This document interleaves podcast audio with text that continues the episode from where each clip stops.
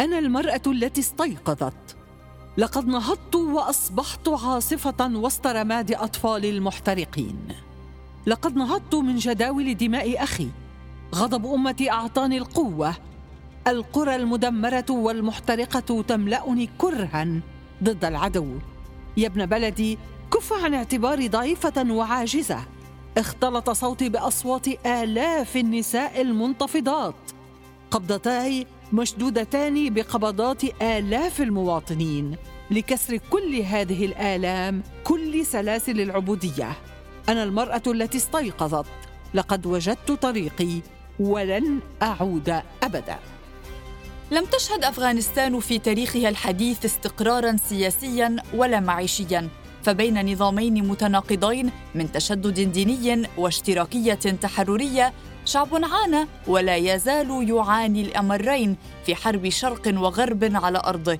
النقطة الأضعف في المعادلة هي المرأة التي عانت ما عانته من قمع وتهميش. امرأة أفغانية وصفتها مينا كشور كمال في القرن الماضي باللبؤة النائمة. مينا المناضلة التي كرست حياتها في النشاط الحقوقي والنسائي نهضت جميع القوى التي عدتها دخيلاً على وطنها، سواء كانت سوفيتية أو غربية أو حركات متطرفة، وعملت بمواردها الضعيفة من أجل الحرية. نضال لم تدعمه المنظمات الأممية التي تدعي الوقوف إلى جانب الإنسان. هي اللبؤة التي استيقظت وأنارت عتمة في ظلمات القهر والقمع. أهلاً بكم إلى بودكاست خارج الذاكرة. خارج الذاكرة.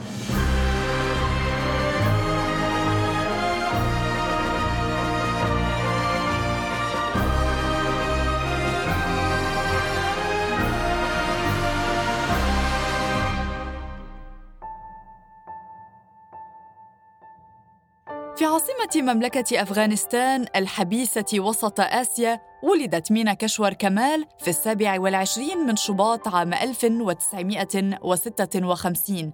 قبل ولادتها بشهر واحد كان الملك محمد ظاهر شاه يرسخ دعائم حكمه من خلال حكومة مؤلفة من مقربين إليه، ويوقع اتفاقيات اقتصادية مع الاتحاد السوفيتي تجعل من دولته بحسب معارضين له دمية بيد الاتحاد السوفيتي.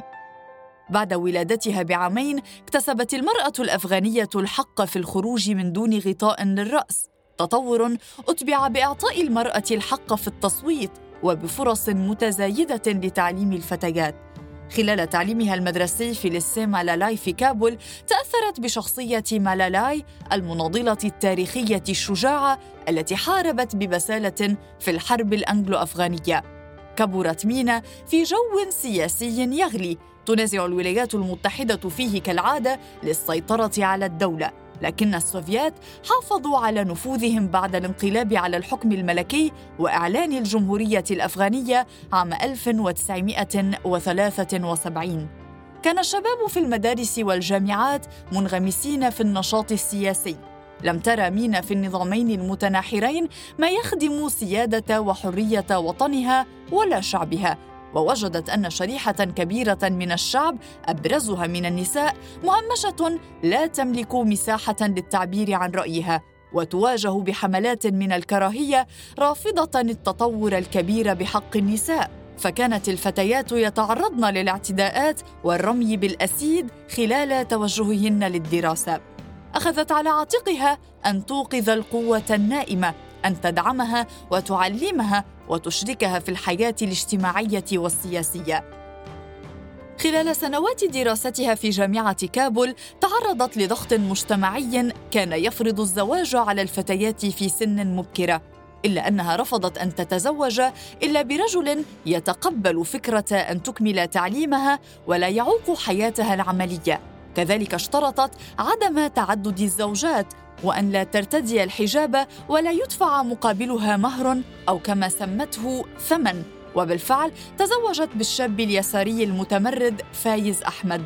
أصبحت مينا من رائدات الحركة النسوية الأفغانية، وأسست عام ألف وتسعمائة وسبعة وسبعين المنظمة الثورية لنساء أفغانستان المعروفة بروا. عبر جمعيتها نظمت مينا حملات مناهضة للاحتلال السوفيتي جالت على المدارس والجامعات لنشر وعي الطلاب على المخاطر المرتبطة بهذا الاحتلال، كما نظمت التحركات والاحتجاجات النسائية سراً، فكانت المنتسبات إلى التنظيم يتنقلن مرتديات البرقعة لعدم لفت الأنظار إليهن. كنا يساعدن النساء اللواتي تشردن بفعل الاحتلال السوفيتي من خلال زرع الثقة في نفوسهن وتعليمهن حرفاً كي يعتمدن على أنفسهن. وفيما كان نشاط جمعية مينا يتوسع، كذلك كان نشاط المجموعات المتطرفة التي بدأت بالسيطرة على القرى والمدن الأفغانية. بدأت جماعات المجاهدين بفرض نفوذها وقواعدها الخاصة على المناطق التي تقع تحت سيطرتها، ممارسة عقوبات صارمة وقمعاً خاصة ضد النساء. هذا الأمر صعب مهمة مينا، إذ بث المزيد من الرعب والخوف في نفوس الأفغانيات وخنق أصواتهن، إلا أن هذا الأمر لم يؤثر في عزيمتها، بل زادها إصراراً بعدما أصبح تحرير النساء أكثر إلحاحاً. إن كانت النساء قادرات على الكتابة والقراءة، وإن كان بإمكانهن التواصل والتعرف إلى العالم، فسيكتشفن قوتهن وسيستطعن أن يحدثن تغييراً في مجتمعهن. تلك الفترة كانت تشهد نزاعاً سياسياً حاداً وانقلابات عدة أدت في النهاية إلى غزو الاتحاد السوفيتي لأفغانستان من أجل الحفاظ على النظام الشيوعي فيه. أبرز تلك النزاعات ثورة شهر ثور. بعد هذه الثورة بثلاثة أشهر تجمعت النساء أمام السجن الذي اعتقل فيه معارضون سياسيون، حيث اكتشفنا خلو الزنازين من المعارضين، وعند الاستفسار اكتشفنا أن السجناء قد أغرقوا ودفن نحو ألفين منهم في مقبرة جماعية. في حالة من الهستيريا بدأت النساء برفقة أطفالهن الحفر في المقبرة قبل أن يطلق الجنود عليهن النار. ليلتها طبعت المنظمة منشورات عن الموضوع ووزعتها تحت جنح الظلام. ألقي القبض على زوج مينا، وخوفاً على سلامتها وضعت طفلتها الحديثة الولادة لدى أشخاص موثوقين وفرت إلى باكستان لتعود بعد عام إلى كابول وتنشر عام ألف وتسعمائة وواحد وثمانين الطبعة الأولى من مجلة بايام زان التي تعني رسالة النساء برغم جميع محاولات الإسكات. هذه المجلة فضحت ممارسات أمراء الحرب الهمجية والوحشية بحق الأفغانيين والأفغانيات. أصبحت مينا بعد عودتها هدفاً للسلطات، فغادرت البلاد إلى باكستان بهوية مزورة متخفية بالبرقع. هناك أسست عدداً من المدارس حيث تعلم وسكن الطلاب، بالإضافة إلى المستشفيات ومراكز تدريب النساء على الحرف. فباكستان لجأ إليها الأفغان للهروب من ويلات الحرب، وكانت تهدف من خلال جمعيتها إلى تمكين المرأة مادياً كي تكون مستقلة غير خاضعة للاستغلال، وخاصة أن معظم النساء اللاجئات خلف الحدود فقدن أزواجهن. العديد من النساء في أفغانستان تعرضن للتعذيب والتنكيل الوحشي بالرجم والسحل في الساحات.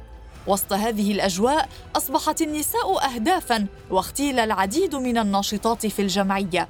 في تشرين الثاني نوفمبر عام ألف وتسعمائة وستة وثمانين اختطف النظام زوج مينا وقتله، وبرغم معرفتها أنها مستهدفة أيضاً واصلت العمل في أنشطتها السياسية حتى شباط من العام التالي حين اختفت.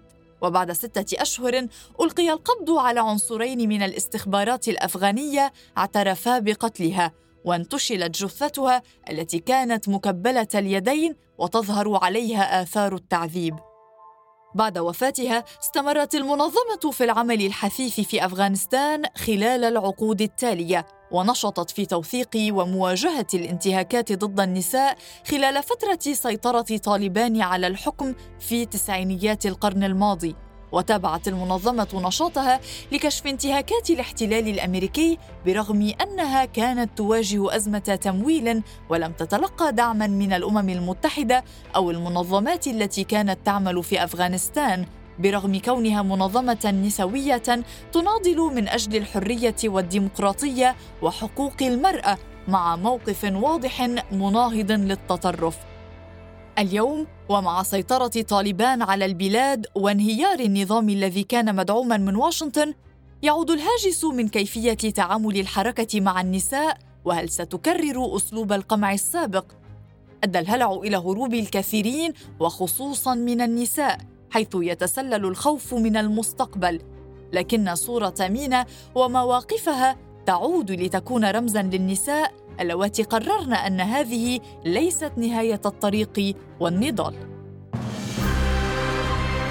بودكاست خارج الذاكرة، إعداد وتقديم سارة خازم، إشراف بلال عبود، إخراج حسين حجازي.